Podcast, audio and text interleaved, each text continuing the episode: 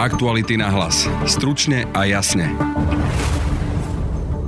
Robert Fico dnes na tlačovke povedal, že môžeme vylúčiť objednávku vraždy talianskou mafiou prepojenou na úrad vlády. Šéf investigatívy Aktualit Marek Vagovič reaguje, že Robert Fico klame. Žiadna z verzií, čiže ani domáca, ani zahraničná, ešte nie je v tejto chvíli vylúčená. V kauze únos sa začne trestné stíhanie. Dvaja policajti vypovedali, že videli únos vietnamského občana. Hovorí sa aj o tom, že Vietnamci niekomu zo Slovenska zaplatili 2 milióny eur. Budete počuť reportér reportérku denníka N Moniku Tódovú a aj reakciu Roberta Kaliňáka.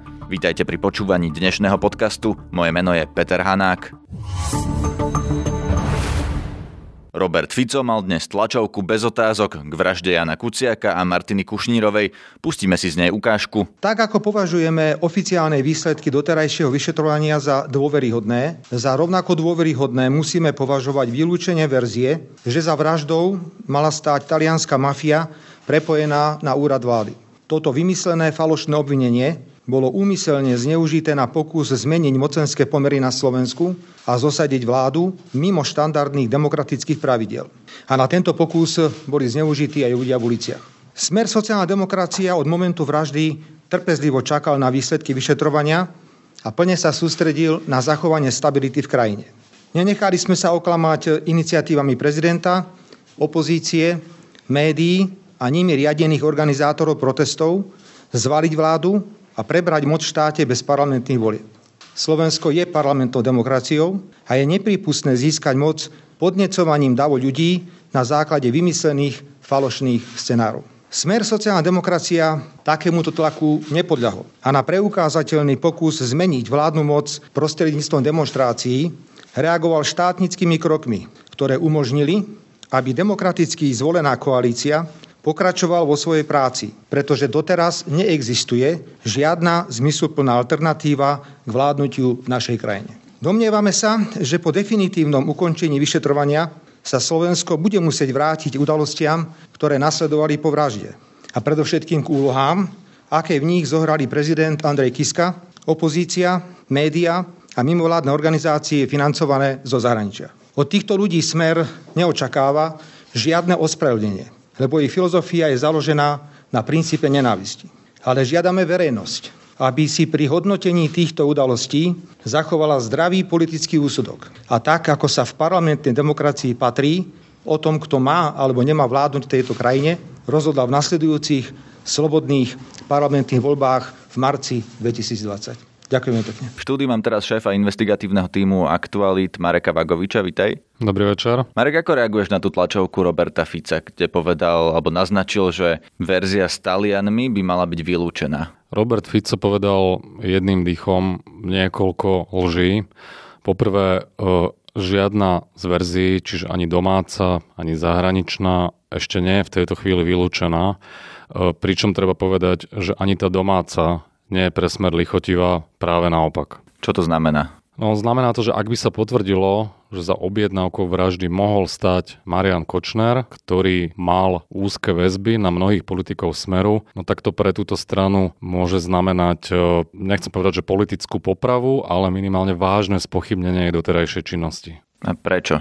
Ako súvisí Kočner s Ficom? Priamo s Ficom nie, ale má veľmi úzke väzby na mnohých politikov Smeru, či už je to Martin Glváč, či už je to Robert Kaliňák, predtým Jan Počiatek, europoslankyňa Monika Beňová a tak ďalej. Neznamená to, že Fico vlastne tvrdí, že ako keby jeho úradu vlády sa to už netýkalo, že pre ňoho je to osobne jednoduchšie, ak v tom nie je zapojená napríklad Maria Trošková, William Jasaň, keď tá e, stopa od vraždy nejde cez nich priamo k Ficovi? A toto je ďalšia lož, ktorú povedal na dnešnej tlačovej besede. On hovoril, že sa ako keby vylúčilo, alebo že nie je podložené to, že talianská mafia mala chápadla na úrad vlády. A to práve, že úplne naopak. Veď Jan Kuciak to veľmi presvedčivo v tom svojom poslednom článku zdokumentoval. A to neboli len osobné väzby, ale aj biznisové väzby. Medzi Máriou Troškovou, Vadalovcami, medzi Jasaňom, Vadalovcami a tak ďalej. Ja sa trošku aj čudujem, že to takto povedal, lebo on popiera proste realitu. Realita je taká, že talianská mafia mala ľudí na úrade vlády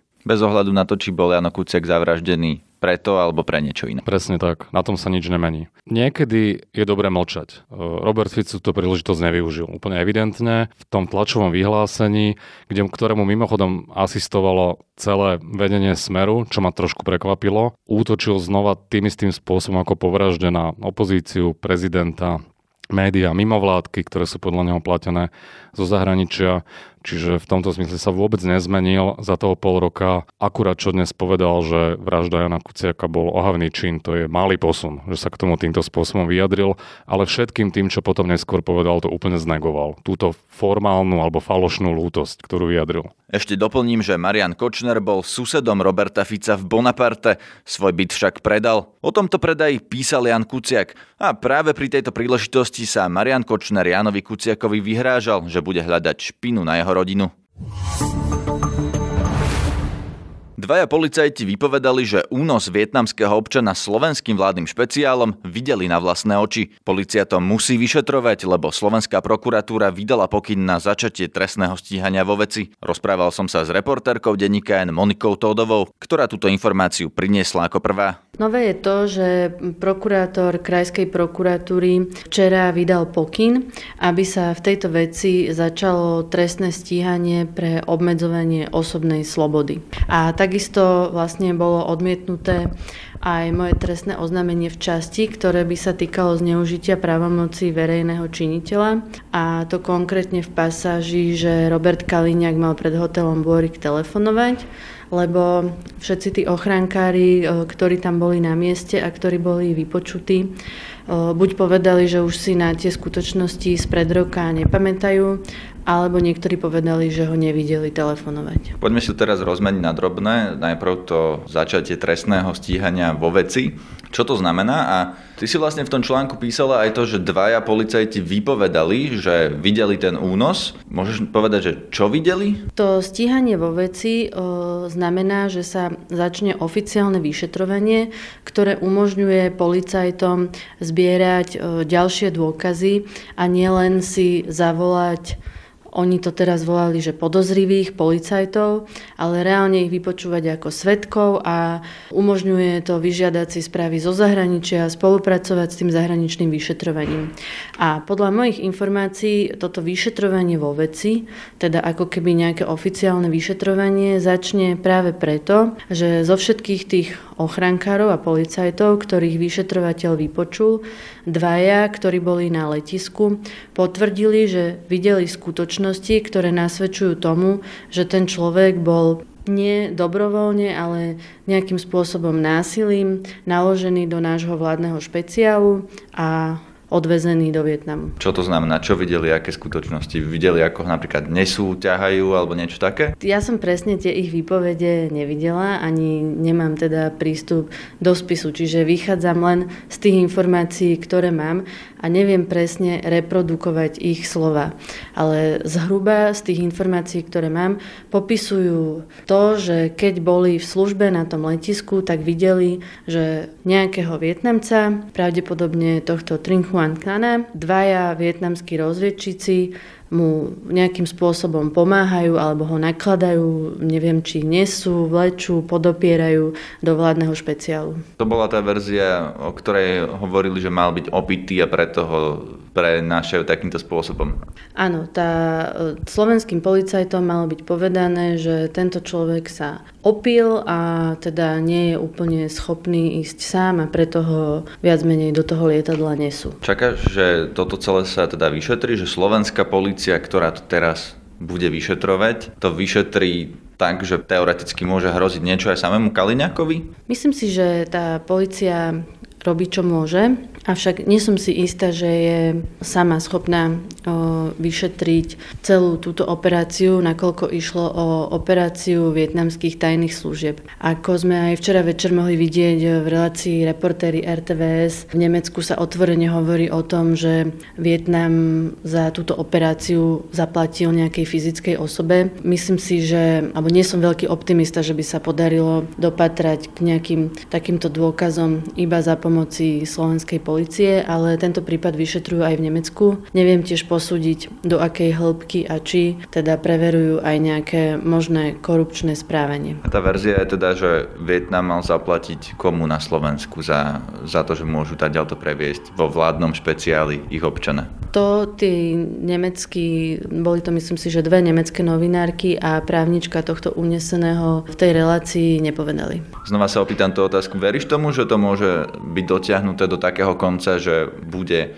napríklad niečo hroziť aj Robertovi Kaliňákovi, alebo napríklad ten je z toho mimo? Myslím si, že Robert Kaliňák už nemôže byť v tom viac namočený, ako je teraz. A to teraz bez ohľadu na to, že či sa ešte niečo v tom vyšetrovaní preukáže. A to z viacerých dôvodov. Jeden a ten hlavný je, že keď sa Robert Kaliňák dozvedel o tom, že Nemci vyšetrujú možný únos tohto Vietnamca, tak sa v tejto veci nesprával ako obeď, nakoľko teda by mal byť oklamaný vietnamským ministrom verejnej bezpečnosti, ale správal sa ako spolupáchateľ. To znamená, že túto skutočnosť tajil pred verejnosťou, tajil ju pred svojimi kolegami vo vláde, pretože ešte v novembri Slovensko vyslalo do Vietnamu vtedajších ministrov Petra Pellegriniho, Petra Žigu a Petra Kažimíra. Kaliňák nikomu nič nepovedal. Následne sa ukázalo, že klamal pri samotnom vybavovaní preletu tohto vládneho špeciálu, neskôr klamal aj pri zdôvodňovaní, že prečo tomu Polsku klamal, keď povedal, že to je bežná vec a že to isté sa dialo aj pri iných letoch do Egypta alebo do Tuniska, čo následne ministerstvo zahraničných vecí tiež vyvrátilo. Čiže politicky mne v tejto chvíli príde, že je už úplne irrelevantné, čo sa ešte dokáže. Pýtam sa ale nie na politickú rovinu, ale na trestnoprávnu. Či reálne slovenská policia má až taký dosah, že bude môcť svojho bývalého ministra napríklad trestne stíhať, ak by to prišlo až do takého štátia? Ak by mala jednoznačné dôkazy, nemyslím si, že by jej niečo v tomto stíhaní bránilo. Tieto dôkazy ale zatiaľ v tomto vyšetrovaní nie sú. Polícia teraz začala trestné stíhanie vo veci. To znamená, že ide vypočúvať všetky zúčastnené osoby ako svetkov a z týchto svedeckých výpovedí sa ukáže, ako ďalej bude toto vyšetrovanie pokračovať pokračovať. Primárne by mali byť páchateľom Vietnamci, ktorí ho do toho lietadla nakladali. Takže nie slovenskí policajti, nie slovenskí úradníci, nie minister vnútra Slovenskej republiky uniesol toho občana, ale to trestné stíhanie na Slovensku bude skôr voči tým, ktorí to fyzicky vykonali. Primárne toho Vietnamca naozaj uniesli Vietnamci. Uniesla ho vietnamská tajná služba z Berlína a Slovensko jej malo poslúžiť na to, aby ho dopravila zo Schengenu bez toho, aby jej to spôsobilo nejaké vážnejšie problémy. A teraz slovenská policia by mala vyšetriť, či sme im to lietadlo dali s vedomím, že ide o únos, alebo sme o tom naozaj nevedeli a boli sme oklamaní. Už ako spomínala Monika Tódová, relácia reportéri RTVS včera priniesla podľa nich neoverenú informáciu, že sa hovorí, že niekto zo Slovenska mal za únos dostať až 2 milióny eur. Reportér RTVS Laco Ďurkovič s tým vo včerajšej relácii konfrontoval aj exministra vnútra za Smer SD a dnes poslanca za túto stranu Roberta Kaliňáka. Ja som dostal 2 milióny, kolega, skutočne nerozosmievate ma, lebo naozaj človek má vykonať... Nie je dôkaz, ale... No to je absolútna hlúposť. Veríme, že naša pohostinnosť nebola zneužitá a ak e, niekedy sa k tomu dospeje, e, k nejakému e, veciam, ktoré budú o tom svedčiť, že sme boli zneužití, no tak samozrejme, že to človeka štve. Dodnes sa mne veľmi ťažko verí, že minister a vysoko postavený funkcionár aj v hierarchii vietnamskej vlády by sám osobne prišiel niečo osobne riešiť a nejakým spôsobom svojho partnera zneužil. To je z dnešného podcastu všetko. Počúvajte nás aj zajtra. Budeme sa rozprávať s policajnou viceprezidentkou o tom, ako sa na Slovensku vyšetrujú úkladné vraždy. Nájdete nás na webe Aktuality.sk, na facebookovej stránke podcasty Aktuality.sk a v podcastových aplikáciách Google Podcasts, Apple Podcasts, Spotify, Podbean a Soundcloud. Na dnešnej relácii spolupracovali Jan Petrovič a Marek Vagovič. Moje meno je Peter Hanák. Aktuality na hlas. Stručne a jasne.